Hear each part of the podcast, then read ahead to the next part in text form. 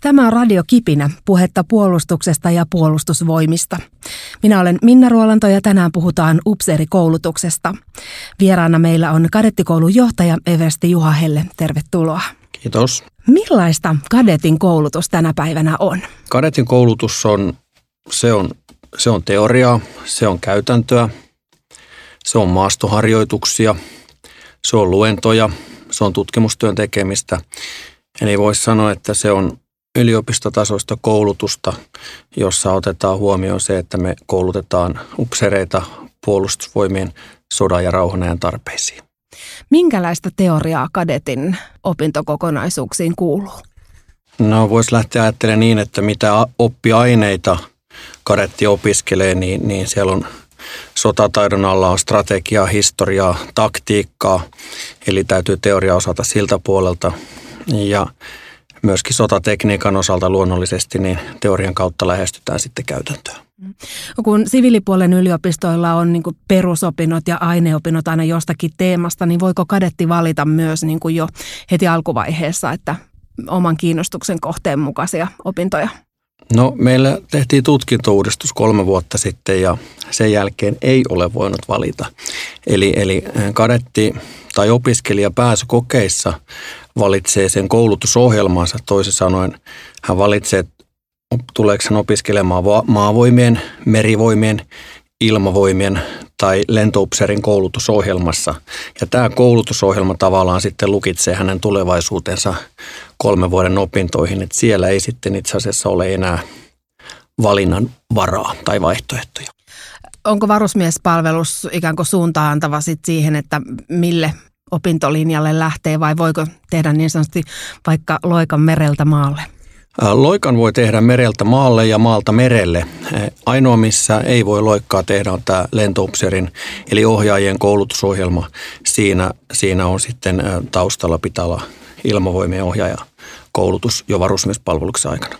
Niin, eli siinä tavalla ikään kuin seuraavalinta tehdään jo vähän aikaisemmin. Kyllä, ja, ja siinähän on ollut erilliset pääsykokeet sitten jo varusmiespalvelukseen liittyen. Aivan. Äh, minkälaiset teemat tänä päivänä kadetteja kiinnostaa? No eivät ne teemat varmastikaan ole muuttuneet tässä vuosien varrella. Uskoisin, että ensinnäkin kadetti on aivan keskiverto suomalainen mies ja nainen, jolla varusmiespalvelus on sujunut kohtuullisen hyvin. Toisin sanoen hän on saanut johtajakoulutusta jo sen 11 puolen kuukauden aikana.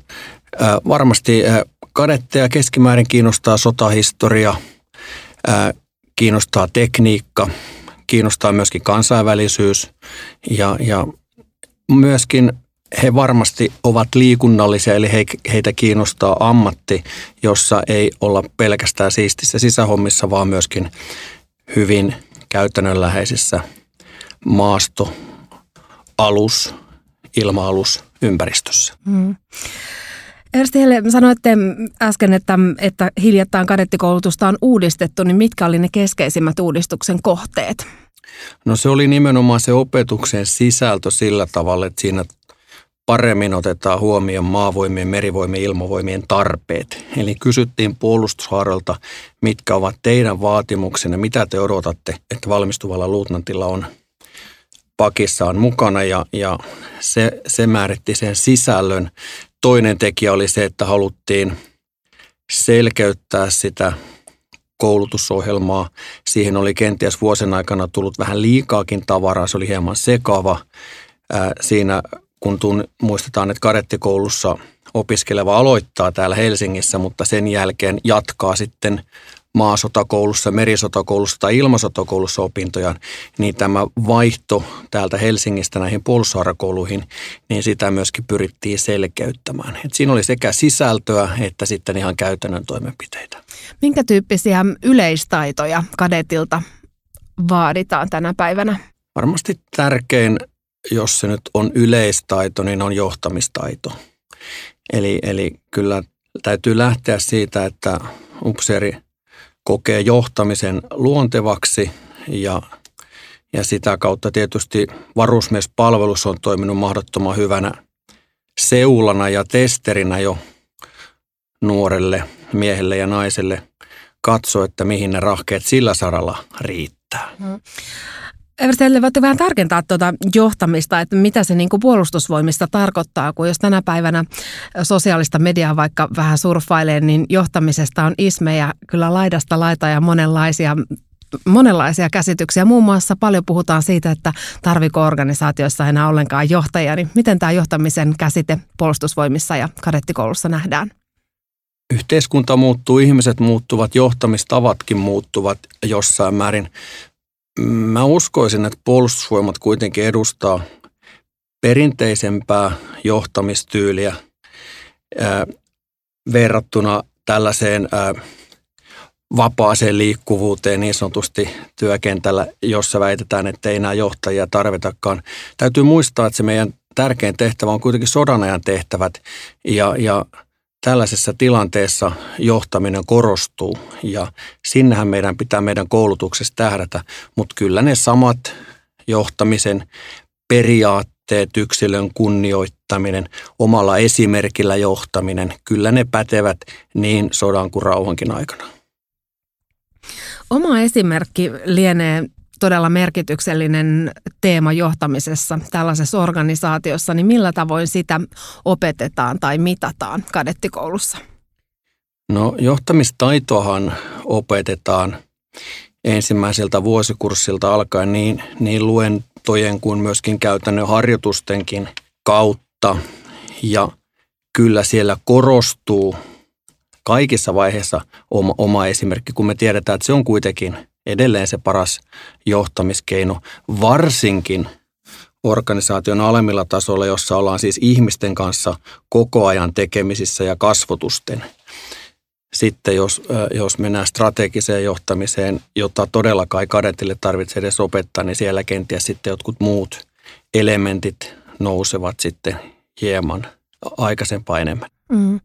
Eli kadetin tutkintoa voidaan verrata kandin tutkintoon siviiliyliopistossa, eikö vaan sotatieteiden kandidaate, kandidaateiksi he valmistuu? Kyllä, juuri näin. No jos ajatellaan, että nyt kurkataan vähän tulevaisuuteen, niin kymmenen vuoden päästä, miten näette Eversti Helle kadetin tulevaisuuden? Miltä näyttää kadettikoulutus kymmenen vuoden kuluttua? No vaikka tutkintouudistus nyt tehtiin kolme vuotta sitten, niin kyllä me sisällöllisesti kehitetään koko ajan sitä, sitä opetusta. Eli siellä sisältöpuolella pyritään aina ottamaan viimeisimpään tutkimustuloksiin ja tietämykseen perustuvat asiat opetukseen, mutta en mä usko, että kymmenen vuoden päästä kadetti ja kadetin saama koulutus ja opetus maanpuolustuskorkeakoulussa – poikkeaisi merkittävästi siitä, mitä se on tällä hetkellä. Mihin perustuen? No oikeastaan historian perustuu. Jos me katsotaan, me tapasin viime viikolla kadettikurssin 26 edustajia, joka on siis aloittanut kadettikoulun 40-luvulla ja hänen kanssaan kun keskustelee tai sitten myöhempien kurssien edustajien kanssa, niin emme me nyt niin erilaisia ihmisiä ole. Ja tunnistetaan, että kadettikoulussa – samat lainalaisuudet ja sisällöt on, on, on olleet läpi vuosikymmenien ja, ja siinä mielessä en usko, että todellakaan kymmenen vuoden suhteellisen lyhyellä perspektiivillä niin tapahtuisi mitään suurempia muutoksia. Tosiaan itsenäisen Suomen kadettikoulutus täyttää tänä vuonna sata vuotta ja kadettikoulussa ylipäätään puolustusvoimissa on paljon erilaisia perinteitä, niin, niin minkälaisena perinteiden merkityksenä tämän päivän kadettikoulutuksessa?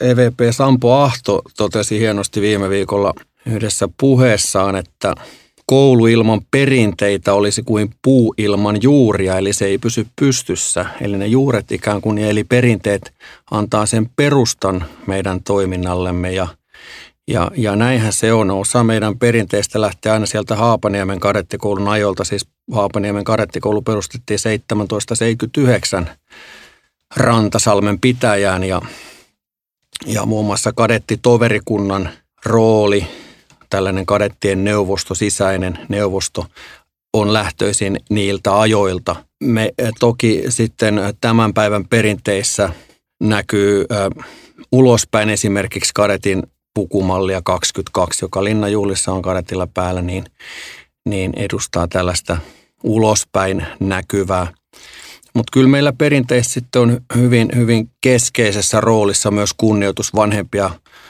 upseerisukupolvia, veteraanisukupolvia kohtaan. Ja, ja tällaisilla elementeillä me arvostamalla menneisyyttä meillä on helpompi katsoa sitten tulevaisuuteen. Nousisiko sieltä menneistä perinteistä joku erityinen esimerkki, joka tänä päivänä on ehkä vähän yllättäenkin osoittautunut paikkansa pitäväksi tai, tai ajankohtaiseksi? No itsenäisyyden juhlavuoden tiimoilta muun muassa kun Tuntematon sotilas ja sen uusi elokuvaversio sai ensi iltansa, niin, niin katsoi sieltä niitä eri johtamistyylejä, joita siis paljon on analysoitu ja niin, niin sotakouluissa kuin muuallakin, niin on jännä huomata, että itse asiassa samaa tematiikkaa, samaa keskustelua käydään tänä päivänä. On erilaisissa tilanteissa erilaisia johtamistyylejä, mutta ei se nyt sinällänsä kyllä perinteisiin liity tämä, tämä, tämä asia. En, en oikein osaa tähän kyllä vastata. Mutta sanoit aikaisemmin, että ihminen ei oikeastaan ole ehkä niin erilainen kuin oli ennen, niin millä lailla niin kuin digitalisaatio ja tämän tyyppiset teemat, mitkä tuntuu, että on niin kuin läpäiseviä yhteiskunnassa muuten, niin miten ne näkyy sitten tuolla kadettikoulutuksessa? No kadetit on huomattavasti valmiimpia minun mielestä vastaanottamaan ja käsittelemään tietoa kuin mitä esimerkiksi oman, o, oma ikäluokkani aikana oli, kun 80-luvun lopussa aloitimme kadettikoulun.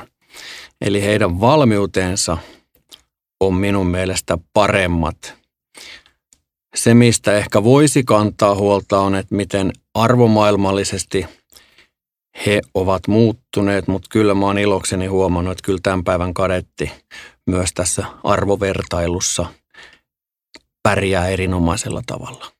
Minkälainen ihminen pärjää kadettikoulussa? No hyvin keskivertosuomalainen. Näin, näin voisi sanoa. Tarkoitan sillä sitä, että päästäkseen kadettikouluun on, on tietysti pitänyt kohtuullisen hyvin pärjätä siellä varusmieskoulutuksen aikana. Keskimäärin he ovat lukion käyneitä, noin 70 prosenttia on lukion käyneet, muilla on joku muu keskiasteen tutkinto. He ovat fyysisesti kohtuullisessa kunnossa, ei tarvitse olla mikään huippurheilija, mutta kohtuullisessa kunnossa. Ja, ja sitten se, mikä pääsykokeissa korostuu, on nämä psykologiset testit. Ja niissähän nyt sitten mitataan nimenomaan tämmöistä paineensietoa ja tämmöistä luonteen tasapainoa. Ja, ja sitä kautta sanoisin, että keskiverto suomalaisia me olemme, me kadettiupseerit. Millä tavoin koulutuksessa testataan paineensietokykyä? Se tulee käytännön harjoituksissa, se tulee jossain määrin myöskin – kokeisiin valmistautuessa. Annetaan vähän aikaa, paljon materiaalia, mutta ennen kaikkea todella käytännön harjoituksessa pyritään luomaan tilanteita, jossa, jossa joutuu tekemään ikään kuin paineen alla päätöksiä ja johtamaan. Minkälaisia konkreettisesti harjoitukset kadettikouluaikana on? Moni varmaan tässä kohtaa miettii varusmiesaikaisia jotakin ö, leirejä tai kenttäkoulutuksia, kun ollaan metsässä ja siirretään telttaa aina sopivan tilaisuuden tullen, niin, niin ää, tehdäänkö tällaista vielä kadettikoulussa? No tietysti lähtökohtana on se, että ne sotilaan perustaidot on jo kertaalleen opetettu, ei niitä tarvitse uudelleen opettaa. Kyllä meidän täytyy sitten hypätä seuraavalle tasolle niissä meidän harjoituksissa, toisin sanoen panostaa siihen, miten joukkoja johdetaan. Ja sitten täytyy muistaa, kadetteja on, on, on myöskin ilmavoimien ilmasotakoulussa ja, ja merivoimien meristokoulussa. Eli heillä on sitten hyvin paljon siihen heidän omaan puolustushaaransa liittyvää koulutusta. Otetaan nyt vaikka merivoimien laiva, laivasto-opintosuunta, jossa hyvin paljon on muun muassa merenkulkua. Ja otetaan nyt vaikkapa aluksella ajaminen tuolla saaristossa pimeällä sateessa, niin jos se sinällään varmasti paineistaa ensikertalaista ihan riittävästi. Aivan oikein, toi on totta. Ehkä mielikuvat nopeasti puolustusvoimista on varsin armeija keskeisellä, niin kuin puhutaan maavoimien toiminnoista ja, ja puolustusvoimilla kuitenkin on paljon muutakin toimintaa, mutta ehkä sitten merivoimat ja, ja ilmavoimat toimii jotenkin niin ikään kuin huomaamattomasti muun yhteiskunnan seassa, että se ei ehkä samalla tavalla ole niin pinnassa. Monasti kun kadettikoulutuksesta puhutaan, nimenomaan painottuu tämä maavoimien näkökulma, mutta tosiaan meillä on koulutusohjelma niin merivoimiin kuin ilmavoimiinkin, ja heillä sitten se koulutuksen sisältö vastaa niitä heidän, heidän tarpeitaan. Ja, ja noin määrällisesti niin, niin sanotaan, että noin 60 prosenttia kadeteista edustaa maavoimia, mutta sitten jäljellä jäävä 40 prosenttia on merivoimia ja ilmavoimia. Sitten täytyy muistaa myöskin, että rajavartiolaitoksen palvelukseen valmistuu myöskin kadettikoulusta luutnantit ja sotatieteen kandidaatit. Eli he saavat meillä sen peruskoulutuksen ja sitten rajamerivartiokoululla Imatralla sen koulutuksen, mikä sitten palvelee nimenomaan sitä, niitä rajavartiolaitoksen tarpeita. Miten hakijamäärät vuosittain? Äh, onko joku näistä linjoista enemmän suosittu kuin toinen? Meillä on ensinnäkin nyt tässä viime vuosina äh, hakijamäärät on ollut siinä kuuden puolen sadan pinnassa, jossa sitten se 160 tulee valituksi. Ja ei siellä ole sillä tavalla tunnistettavissa, että joku tietty koulutusohjelma nyt nousisi äh, muita suositummaksi. Aika tasainen menee. Sitten täytyy muistaa, että sen ensimmäisen vuoden opintojen perusteella kadetti valitsee sitten sen niin sanotun aselajinsa, eli opintosuunnan. Otetaan nyt vaikkapa esimerkiksi maavoimien koulutusohjelmassa oleva kadetti. Hän ensimmäisen vuoden opintojen perusteella riippuen siitä, kuinka hyvin hän on pärjännyt. Jos hän on vaikka ensi, kurssinsa kärjessä ensimmäisen vuoden jälkeen, hän pääsee ensimmäisenä valitsemaan sen aselajinsa. Esimerkiksi hän valitsee pioneeriaselajin ja jatkaa sitten opintoja maasotakoulussa Lappeenrannassa ja edelleen siellä sitten pioneerikoulussa, joka on myöskin Lappeenrannassa. Eli tällä tavalla koulutustulokset sitten hyödyttävät ja helpottavat – antavat kadetille paremmat mahdollisuudet siinä valintavaiheessa, kun hän valitsee sen oman aselajinsa. Eli ensimmäinen vuosi käydään aina yhdessä Santahaminassa ja sen jälkeen sitten mitä muita paikkoja on, mihin voi jatkaa? Joo, eli eka vuosi täällä Helsingissä ja tässä on suuri ero kansainvälisesti ajatellen, koska otetaan nyt vaikkapa Englanti, Sandhurstin kadettikoulu, se on maavoimien kadettikoulu, heillä on erikseen ilmavoimien ja merivoimien. Sama on Yhdysvalloissa monessa muussa maassa puolustushaaralla on omat kadettikoulunsa. Suomessa kaikki aloittavat täällä Helsingissä kadettikoulussa ja sitten toki jo siellä pääskokeessa ovat teke, tehneet sen valintansa sen koulutusohjelman suhteen, eli sitten osa siirtyy merisotakouluun Suomenlinnaan, osa siirtyy ilmasotakouluun Tikkakoskelle ja sitten maavoimien kadetit tosiaankin sen puolentoista vuoden käytännössä opiskelujen jälkeen siirtyvät maasotakouluun Lappeenrantaan. Liittyykö kadettikouluun jotain sellaisia myyttejä tai jotain sellaisia uskomuksia, mitkä joutaisi jo pikkuhiljaa historian kirjoihin? Tämä pitäisi tietysti kysyä kansalaisilta tuolla kadulla, että mitä he tietävät ja mitä mielikuvia kadetti ja kadettikoulu tuo heille. Ehkä se tyypillisin stereotypia on, on kadetti siinä juhlapuvussaan itsenäispäivän linnanjuhlissa ja, ja, ja siitä nyt saa perin väärän käsityksen kyllä siitä kadettikoulutuksesta ja kadettin arjesta. Kyllähän se on kaikkea muuta kuin juhlaa se, se arki, mutta toki sitten opinnoissa ehkä tulee myöskin hyvät käyttäytymiskoodit sillä tavoin, että kadetti selviytyy myöskin tuon tasoisesta tilanteesta. Sellainen, mikä tulee itselle mieleen niin kuin vertailuna siviiliyliopistoon, niin harva siviiliyliopistoon astuva tietää niin tarkkaan, milloin opinnäytetyö vaikka on valmis, kuin mitä kadetti tietää. Ja, ja sitä ylipäätään niin kuin myös tutkimuksellista otetta ilmeisesti kadettikoulussa myös aika tavallakin tuetaan ja ohjataan siihen suuntaan. Joo, me poiketaan jossain määrin valtavirrasta. Meitä voisi tietyllä tavalla, tavalla verrata lääketieteen opintoihin, jossa hyppäät junaan kyytiin ja juna etenee ja siinä on pysyttävä. Jos et pysy, niin sitten vaunusta ulos ja seuraavana vuonna kokeillaan uudelleen, että pysytäänkö vauhdissa. Eli se rytmi, se opiskelun tahti määräytyy kyllä koulun toimesta ja sellaista henkilökohtaista opetussuunnitelman määrittämistä, hopsaamista siellä ei juurikaan voi tehdä. Et siinä, siinä mielessä ei tarvitse miettiä, että mikä on opiskelun vauhti. Se on kolme vuotta ja kandeksi, ja jos se junassa pysyy, niin sitten haetaan jatkoaikaa ja yritetään seuraavalla vuosikurssilla sitten uudelleen. Näin ollen sitten vasta neljässä vuodessa valmistutaan. Onko tämä yleistä Everstelle, että ei pysytä matkassa mukana? No jos ajatellaan, että meillä 160 vähän rapiat kadettia aloittaa per vuosi ja niistä valmistuu semmoinen 145, eli 10 prosenttia jostain syystä ei valmistu ajallaan tai ollenkaan. Että kohtuullisen pieni on sitten kuitenkin se joukko, jo, joka ei joko omasta tai meidän koulun tahdosta johtuen sitten selviydy opinnoistaan. Minkä tyyppisiä haasteita tulee eteen? No fyysisen kunnon mittarit on yksi, eli, eli koulun, koulun aikana pitää juoksuimatestit ja niissä tietyt tasot läpäistä. Ei, vaadi, ei vaadita mitään huippuurheilijatasoa, mutta sellainen hyvä peruskuntotaso. Ne ovat yksi tekijä. Tutkielman valmistuminen on ehkä se toinen tekijä. Ja suurimmat haasteet on kuitenkin Ruotsi virkamies, eli tämä valtion virkamiestutkinto ruotsin kielen osalta, niin siinä, siinä on haasteita.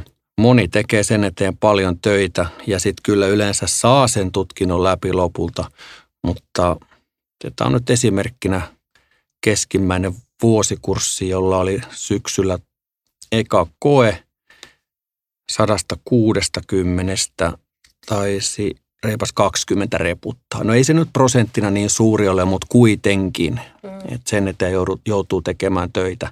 Varsinkin, jos ei ole sitä ruotsin kieltä ylioppilaskirjoituksissa kirjoittanut, joka ei siis tänä päivänä ole enää pakollista. Eli se on ehkä asia, joka voi tulla yllätyksenäkin, niin kuin ei ole ehkä ajatellut, että todella samat säännöt koskee valtion virkamiehiä myös puolustusvoimien palveluksessa nimenomaan tämän toisen kotimaisen kielen osalta.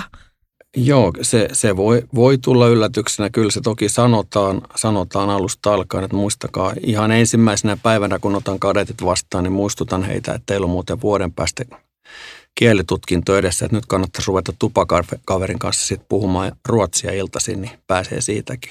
Ähm, Suomessa on jo jonkun verran äh, naisia, jotka on suorittaneet kadettikoulun ja myös Eversti luutnanttejakin tästä maasta naispuolisia löytyy, niin millä tavoin upseerin tutkinto sopii teidän mielestä naisille? Olen todennut, että maanpuolustuskorkeakoulu on ryhdikkään yliopisto ja toivottavasti myös tasa-arvoisin yliopisto, mutta tässä nyt en halua vertailla meitä mihinkään muuhun. Mun silmissä on vain kadetteja, ei ole miehiä tai naisia. Mutta jos tähän pureudutaan hieman syvemmälle tähän kysymykseen, niin, niin – Meillä on naiskadetteja ollut koulussa sieltä 90-luvun puolivälistä saakka. Lienee valmistunut joku 150 naiskadettia tässä vuosien varrella. Ää, nykyjärjestelmässä heillä on tä- luonnollisesti täysin samat pääsykoevaatimukset kuin ää, miespuolisillakin hakijoilla. Ja tämä perustuu siihen, että ei me sodan ajan tehtävissä eikä rauhanajankaan tehtävissä ole naisten ja miesten tehtäviä, on vain upseerien tehtäviä ja sitä kautta kaikki ovat samalla viivalla. Kyllä me korostamme tätä tasa-arvoisuutta ihan vilpittömästi koulussa ja haluamme varmistua siitä, että asenteellisesti kellekään ei ole mitään epäselvyyttä siitä, että puolustusvoimat on ihan yhtä lailla naisten kuin miestenkin paikka. Joutuuko näihin puuttumaan arjessa? No mun kokemus nyt koulujohtajana on vain, vain puolen vuoden ajalta. Olen kyllä muistuttanut asiasta, mutta en ole joutunut puuttumaan. Mutta sitten naiskadettien kuulemana ja myöskin itse asiassa mieskadetti, eli kadettiveljet, sisaret keskenään, niin kun tästä asiasta kantojaan ilmaisevat, niin minun mielestä he ovat kovin terveellä pohjalla. Eli mun mielestä tällä sukupolvella, siis 20 ei ole mitään ongelmaa sisäistää tätä asiaa. Et jos jollain on ongelma, niin se on sitten huomattavasti vanhemmilla. Mutta ei, ei sellaisille asenteille mun mielestä ei ole sijaa puolustusvoimissa. Jos sitten seuraavaksi käännetään vähän äh, kalenteria taaksepäin kadettikurssille 76. Millainen oli tänään Eversti silloin kadettihellä? Varmasti tiesin keskimääräistä hieman enemmän, mitä, mitä upseerin ura saattaisi tuoda tullessaan, koska isäni oli, oli myöskin käynyt kadettikoulu ja sitä kautta oli hieman nähnyt sitä sotilaan ammattia. Mitä sitten taas tulee sen ajan omiin piirteisiin, niin olin ehkä keskimääräistä hieman hiljaisempi. Kadetti en, en ensimmäisenä äänessä. Olin ehkä keskimääräistä hieman kansainvälisemmin ajatteleva, koska olin paljon matkustanut jo siihen ikään mennessä, ollut vaihto reilannut Euroopassa pariin kesää. Ää, tykkäsin liikkua, eli olin suhteellisen hyvässä fyysisessä kunnossa ja uskoisin, että mu- muutoin jälleen kerran keskimääräinen suomalainen, eli ei, ei siinä mitään sellaisia. Sanotaan, että ne psykotestit oli jo siihen mennessä kyllä raakannut pääsykokeissa ne äärilaidan silloin isännät, meillä ei naisia silloin vielä kurssilla ollut, niin, niin, niin pois, pois joukosta. Että toki yksilöitä me kaikki olimme, mutta jossain määrin kuitenkin homogeeninen joukko ja uskoisin, että arvomaailmaltaan aika yhtä, yhtäläinen joukko. Minkälainen polku varusmiespalveluksesta oli kadettikouluun silloin? No mä kävin maavoimissa Porin prikaatissa Säkylässä varusmiespalvelukseen ja suoraan jo itse asiassa varusmiespalvelussa aikana hain kadettikoulun, tulin, tulin valituksi ja, ja jatkoin sitten saman tien siis varusmiespalveluksen jälkeen. Et se oli niin aika luonteva, luonteva polku ja, ja, ja tämähän on reitti, joka monella on tänä päivänä se vallitseva reitti, että ei välttämättä ole ajatellut ennen varusmiespalvelusta – kadettikoulua ja upseerin uraa, mutta sitten siellä varusmiespalveluksen aikana huomaa, että tämähän, näähän ei olisikaan välttämättä hullumpia hommia. Ja jos pärjään siellä, niin sitten tietysti myöskin esimiehillä ja kouluttajilla on siinä tärkeä rooli kannustaa tällaisia yksilöitä sitten hakeutumaan kouluun. Millä tavoin polku on siitä sitten mennyt? Mitä kautta olette päätynyt nyt Santahaminaan? Mä aikanaan valitsin pioneeriaselajin ja olin aselajin tehtävissä Keurulla hyvin monessa eri tehtävässä ja lisäksi mä oon palvellut materiaalilaitoksen esikunnassa Tampereella, pääsikunnassa täällä Helsingissä ja maanpuolustuskorkeakoululla myöskin opettajana. Ja sitten se, mikä mulla on ehkä hieman, ei voi sanoa poikkeava, koska aika moni tämän päivän upseerista on palvelu ulkomaan tehtävissä, mutta mulla on, mä oon neljässä eri operaatiossa ollut noissa kriisihallintatehtävissä ja sitten lisäksi ää, palvelu Naton, pää, Naton päämajassa Brysselissä kolme vuotta. Et mulla on aika paljon tätä kansainvälistä kokemusta. Sen kansainväliseen kokemukseen peilaten, niin vähän tuossa aikaisemmin jo viitate, viittasittekin siihen, että Suomessa on vähän erilainen systeemi järjestää kadettikoulutus kuin muualla maailmassa, mutta miten muuten niin kuin koette upseerina maailmalla? Minkälaista on olla suomalainen upseeri maailmalla? No sitä on aina sanottu, että tämä meidän koulutus on, on, on niin tasokassa, tasokasta, että suomalainen upseeri pärjää, pärjää maailmalla – Mä oon samaa mieltä siitä niin tällaisia sotilaan taitojen osalta. Mä oon eri mieltä siitä, kun väitetään, että me kielitaidollisesti olemme riittävällä tasolla. Tuolla pääsääntöisesti kansainvälisissä ympyröissä kielenä on englanti. Ja, ja jos aidosti aikoo pärjätä maailmalla, niin se englannin kielen suullinen ja kirjallinen taito – ei siis mikään ymmärrys ja, ja lukutaito, vaan suullinen kirjallinen taito, se pitää olla riittävän korkealla tasolla. Moni luulee, että se on, mutta mielestäni se ainakaan omaan sukupolveni osalta vielä ei ole. Mutta sitten ilokseni kyllä huomaan, kun tämän päivän kadetteja kuuntelee, niin kyllä heidän kielelliset valmiudet on selkeästi paremmat kuin omalla ikäluokallani, saatika minun vanhemmilla sukupolvilla. Kuinka paljon kadettikoulun kursseilla käytetään englantia opetuskielenä? Ää, liian vähän. Meillä tausta-aineisto opinnoissa on englannin kielellä, mutta kandi, kanditutkintoon toistaiseksi ainakaan ei kuulu merkittävästi englanninkielistä opetusta. Sitä on jonkun verran, mutta ei kovinkaan paljon. Tässä saattaa lähivuosina kyllä tapahtua muutosta siihen suuntaan, että englanninkielen käyttö opetuksessa – lisääntyisi. Viittasitte Eversti Helle tuossa aikaisemmin siihen, että johtaminen on upseerin uralla aivan keskeisessä roolissa, niin minkälaisia ajatuksia Minkälaisia filosofioita teillä on itsellänne johtamisen taustalla? Mä oon aina miet- ajatellut, että johtamista on ensinnäkin mahdottoman vaikea opettaa, koska se, se on niin paljon riippuvainen ihmisen persoonasta. Ja, ja aika pitkälti niin se johtamistaito on, on jo valmiiksi sisäänrakennettuna siinä ihmisen, ihmisen persoonassa ja käyttäytymisessä. Ja, ja sen oppiminen ja opettaminen on haastavaa. Mutta tämän sanottua niin, niin tunnistan kyllä senkin, että, että sitä voidaan opettaa ja jälleen esimerkkien kautta ja ennen kaikkea palautteen kautta. Eli se, että kun meillä annetaan johtamistaidollisia harjoituksia ja pidetään kadeteille, niin he saavat sitten palautetta niin vertaisiltaan, alaisiltaan kuin esimiehiltäänkin tai kouluttajiltaan siitä johtamissuorituksesta, mikä siinä oli hyvää, mitä kannattaisi kehittää ja semmoinen kriittinen oman johtamistyylinsä tarkastelu varmastikin on, on, on se, jolla sitten pystyy kehittämään omaa, omaa johtamistaitoaan. Tuleeko mieleen uran varrelta jotain sellaisia selkeitä käännekohtia, missä on niin kuin itse oivaltanut jotain siitä omasta johtamisesta, että ahaa, että tässä on ehkä sellainen hetki tai sellainen tilanne, mistä on esimerkiksi saanut jotain niin kuin valtavasti niin kuin voimaa? No tietysti meillä, meillä, kun tehtävät vaihtuu ja ihmiset vaihtuu sitä kautta ympärillä, niin, niin, niin näkee erilaisia johtamisen malleja. Ja, ja se, se, on, se on tietysti virkistävä kokemus sinällänsä. Mä en pysty yksittäistä hetkeä tai henkilöä tai tapahtumaa nostaan, mutta, mutta esimerkkinä siitä, miten oma johtamistaitoni on, on kehittynyt, niin jossain kohtaa mä tunnistin sen, että on asioita, joista on päätettävä hyvin nopeasti, mutta sitten on asioita, jo, jo, joissa se päätöksenteko kannattaa siirtää vähintään yön, eli ehkä kahden tai vähän pidemmälle aikavälille, niin että on siis nopeita ja, ja vähän hitaampia tilanteita.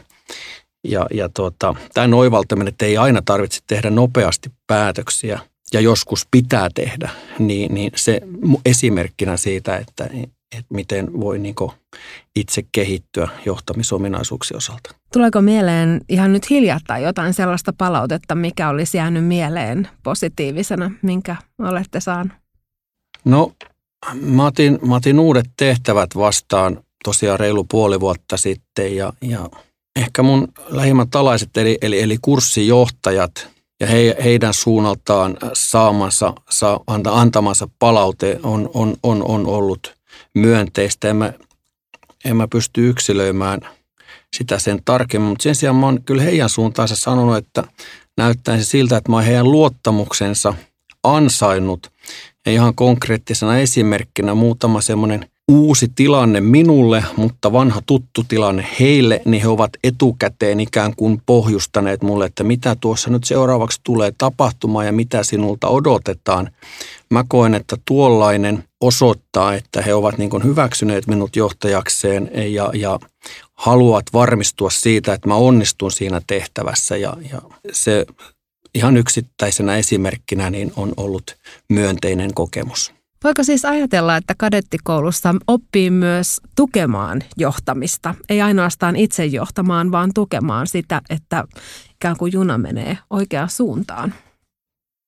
Varmasti näin ja, ja kyllä mun mielestä niin hy, kaikillahan meillä, kaikilla meillä on aina omat esimiehemme myöskin, että et, tota, meidän täytyy niin miettiä, että me, hyvä johtaja on myös hyvä alainen, e, eli omalle, omalle esimiehilleen ja, ja tota, se kaiken kaikkiaan on, on siinä mielessä haastava ja mielenkiintoinen asetelma, että siinä niin voi aidosti haastaa itseään ja kehittää itseään koko palvelusuransa ajan. Hmm. Minkälaisia urahaaveita teillä vielä tässä vaiheessa on, kun nyt on ilmeisen mielenkiintoinen rooli, jossa olette vasta aloittanut?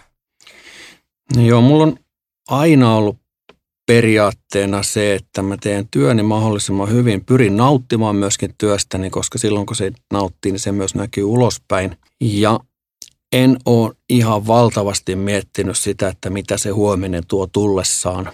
Se on tuonut ihan hyviä tehtäviä vuosien varrella. Mä oon valtava tyytyväinen niihin tehtäviin, missä mä oon saanut palvella. Ja, ja sitten tämä nykyinen tehtävä kadettikoulujohtajana omassa asteikossa niin on hienoin tehtävä, mitä puolustusvoimissa voi ollakaan. Kadettien kanssa toimiminen ja vastaaminen siitä, että meillä on tulevaisuudessakin hyviä upseereita, niin en mä voi odottaa uralta yhtään tämän enempää. Eversteelle, tuleeko vielä mieleen jotain, mitä en ole älynnyt kysyä, mitä, mutta mitä pitäisi ehdottomasti suomalaisesta kadettikoulusta ja upseerikoulutuksesta tietää? Kysymykset ovat olleet kattavia, ei, ei oikeastaan ole muuta kuin kerrattavaa ja todettavaa tosiaan se, että tämän päivän kadetti on keskiverto suomalainen, joka toki maanpuolustustahdoltaan, vastuun kantamisen osalta, kenties johtamisen osalta on sitten hieman keskivertoa vahvempi. Kadettikoulu on miesten ja naisten oppilaitos. Se on sisäoppilaitos, mutta kuitenkin korkeakoulu- ja yliopisto-opetus on se menetelmä, jolla pitkälti opetetaan. Sen ta- sanoisin vielä tuosta opetuksesta, ei ole ehkä niin paljon tullut sitten kadettin arjesta puhuttua. Opetuksessa alkuvaiheessa korostuu teoria. Meillä on ehkä kaksi kolmasosaa eka vuonna teoriaa, yksi kolmasosa käytäntöä. Sitten se kääntyy, että viimeisenä vuonna se on just päinvastoin, että kaksi kolmasosaa on käytännön harjoituksia. Jälleen siellä maavoimissa merivoimissa ilmavoimissa hieman erityyppisiä. Ilmavoimissa lennetään, merivoimissa ajetaan aluksella ja maavoimissa kenties sitten taistellaan tai harjoitellaan niitä aselajin asioita. Mutta että se opetus tällä tavalla kehittyy sen kolmen vuoden aikana ja muuttaa hieman sisältöään. Jos katsotaan vähän tulevaan, niin minkälaisia tehtäviä seuraavan kahden viikon aikana on ohjelmassa? Kun noin työpöydällä, mikä odottaa? No meillä on, meillä on nyt itse asiassa tällä viikolla on keskimmäinen vuosikurssi viimeistä viikkoa. Tämä maavoimien koulutusohjelma on viimeistä viikkoa Santahaminassa täällä Helsingissä, eli he lähtee puolentoista vuoden opintojen jälkeen nyt sitten maasotakouluun. Eli siinä on tällainen saattaen siirtäminen heidät sitten Helsingistä Lappeenrantaan. Se on ehkä sellainen viikon opetukseen liittyvä tärkein asia. Kävin tänään kirjastossa varmistumassa siitä, että tällainen kadettikoulun lukutärpit yhdeksän kirjan suositus, jonka mä nyt lanseeraan tässä kevään puitteissa, että siellä kirjahankinnat edistyy. Se nyt oli pieni asia, mutta sitten totta kai me valmistellaan perjantaita. Meillä on aikomus perjantaina juhlistaa tätä satavuotista kadettikoulutuksen taivalta itsenäisessä Suomessa ja se juhlistaminen konkretisoituu tuolla Senaatin torilla järjestettävään paraatiin ja, ja, ja siihen paraatiin liittyen sitten on jotain tiettyjä valmisteluja sitten. Ja harjoitellaan toki sitten kadettien kanssa paraatin kuviot vielä torstai-iltana, kun he tulevat sieltä puolustusharkouluistaan tänne Helsinkiin, koska meillä on kaikki kurssit mukana sitten tuossa perjantain paraatissa. Eli kuinka paljon paraatissa nähdään väkeä? Tosiaankin meillä on paraati Senaatin torilla perjantaina kello 10. Paikalla on kadetit, vanhempia kadettiupseereita, kaartin soittokunta ja toivottavasti mahdollisimman paljon kaupunkilaisia. Eli paraati alkaa kymmeneltä perjantaina ja, ja 10-40 mennessä se on jo ohi. Jotenka siihen aikaikkunaan, kun tähtää käyntinsä kaupungilla, niin lämpimästi olette tervetulleita seuraamaan paraatia. Eli perjantaina ensimmäinen päivä helmikuuta ja lisätietoja kadettikoulusta ja opiskelusta, opintojen sisällöistä, hakukriteereistä ja muista löytyy osoitteesta www.maanpuolustuskorkeakoulu.fi.